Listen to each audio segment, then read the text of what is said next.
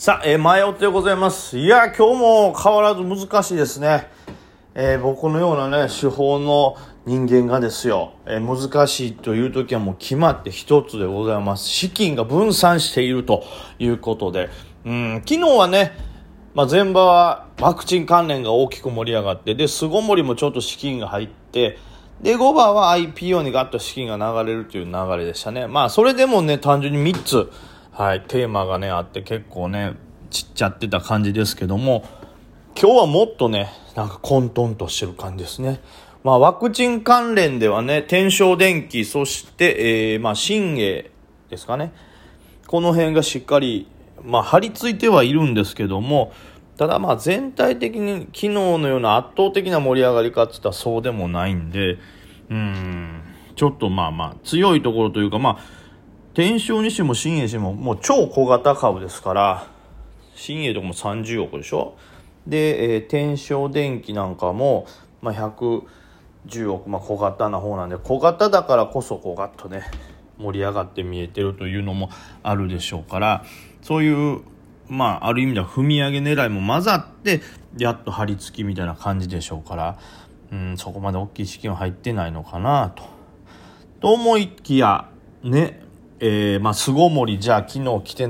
完全には盛り上がりきってない巣ごもり来るのかなってそれもそれほど盛り上がらずと。で IPO どうだったらもう IPO はもう今日一番資金が抜けてるんじゃないかというぐらい元気がない。もちろんねあの N チェンジとかもね S 高タッチとかしてますけど、まあ、張り付いてもおらずうーんこれといって見えない感じなんですよね。でそんな中で新しくこうテーマとして上がってきたのが水素関連ということで、まあ、この辺はカジテックとか中国工業が S 高張り付きまして、えー、でまあそれにつられてオーバルなんかもね盛り上がってますけども。まあ結局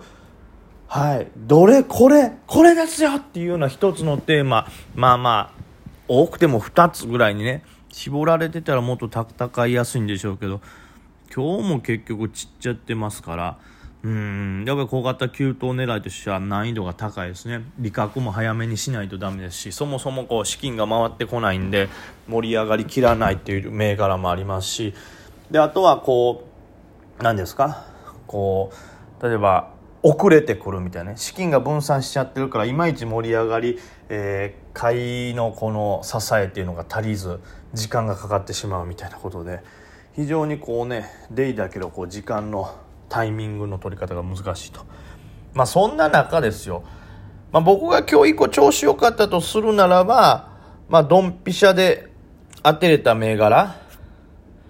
帝王ホールディングスですね。これも帝王ホールディングスそろそろかなとね、僕9時57分にね、えー、まあ思ったんで、ちょうどツイートもね、そろそろいい感じだぞと思ったらね、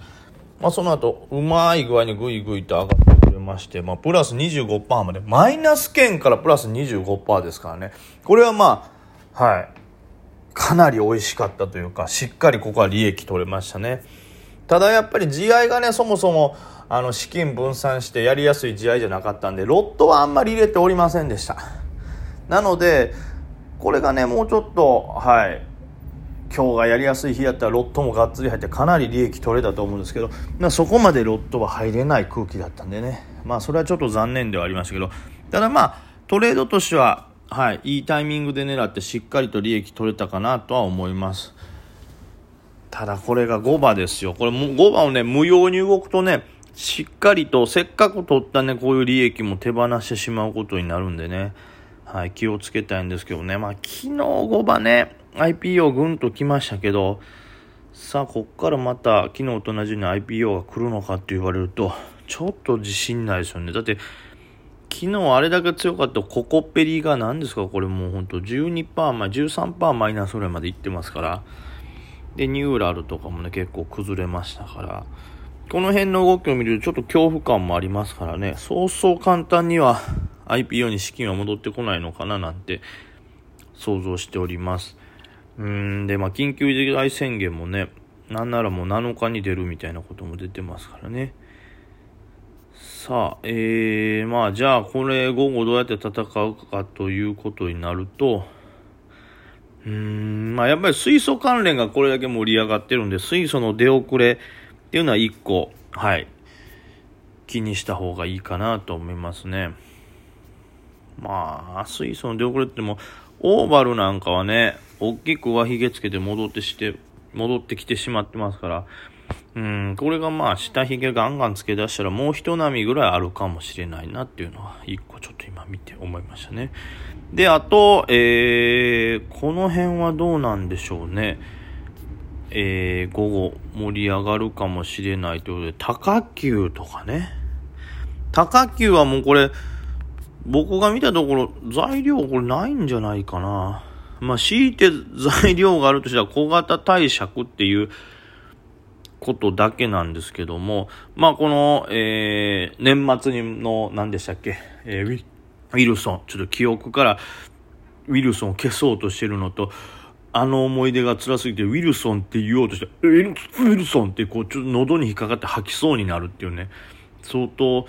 ああ、もったいないというあの心がダメージを負ってますけども、まあそれに近い、えー、小型貸借の踏み上げ狙いぐらいしかもう僕の中で見た感じ材料がないんですけど、その高級がですね、まあ一時 S 高もつけてまして、出来高も結構できてはいるんですよ。今んとこ780万ということで。まあ例えばこれがこのまま推移していけば相当数のこのなんて言うんですかね、出来高があるんで、まあ、前も、えー、ウィルソンの時にお話ししましたけど、まあ、出来高が異様に膨らんでるということは普通の、言ったらホルダーの売りであったり、で、それを買いたいという、まあ、買い手の勢いであったりというのが相まったところで、そこまで出来高というのは爆発的に膨れ上がることってなかなかないんで、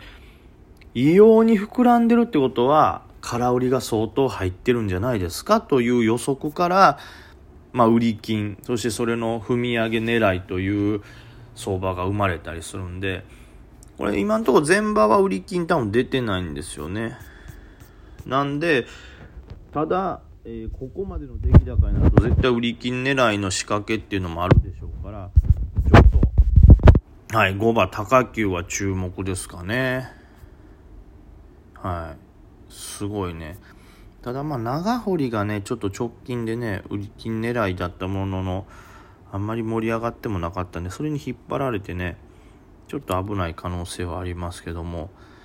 うん。まあ狙うとしてはその辺でしょうね、えー、水素の出遅れとか戻したもののもう一旦リバーをちょっとちょっとこれはあんま大きくは拾えないですけどちょっとあるのか。でもしくは高級のような絶対売り金踏み上げっていうね5倍引きにまた、えー、皆さん思惑があるからもう一盛り上がりするのかなっていうのがあったりとか。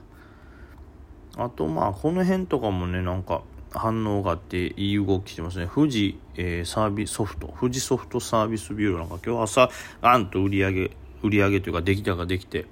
で値段上げた後もう一回ちょっと600 460円あたりでゆっくりと反発してきてるんでこの辺もカップの形を描く可能性はありますね。あと昨日もちょっと話しましたけども、ラジオで引け後の夜のやつですね。えー、今日に関しては、あの、青天井を狙うような IPO っていうのが、まあ推しが強くてあんまり資金も入ってないんでちょっと狙いづらい感じなんですけども、まあ底堅い系の12月に上場された後ぐんと下げて、ちょっとこれ以上は下がらないぞみたいなところは、そこまで値崩れしてないんで、そういう銘柄はね、今一度こう、前場安値付近にあるもんとか拾ってみてもいいかもしれないですね。まあそういうのは逆に5番ね、その前場の安値サポ割れたら逃げりゃいいんで、結構こう押し引きの判断もしやすいんで、まあその辺を軸にちょっと5番狙いますかね。はい。でまあお時間ちょっと余ってますんで、えー、まあお便りの方ね、いつも本当にありがとうございます、お便りね。えー、ここ一歩いっぱい書いてるな、えー、ウィルソンの話でしたね。あ、これね、まあ、梅木さんはもうすぐ2000万円の大台達成間近ということですが、どういう心境ですか？緊張しますか？やって当然みたいな感じでしょうか？教えてくださいと。もうまあ、これ超えちゃったんで、あれですけど、あんまり2000万円の大台達成っていうのは全く何ともない感じですかね。緊張もしませんし、うん、まあ逆に言ったらやって当然っていう感じですね。その、うん、どっちかというとこれが例えば1億円達成ってなったとしても、うん、そんなに多分、はい、もうすぐ1億っていう緊張もないでしょうし、やったぞっていう達成感もそんなにないのかなという感じしますね。まあ、というのも、結局株の一番難しいのって、大儲けをするということとか、いくらいくらまでいつまでに達成するということよりも、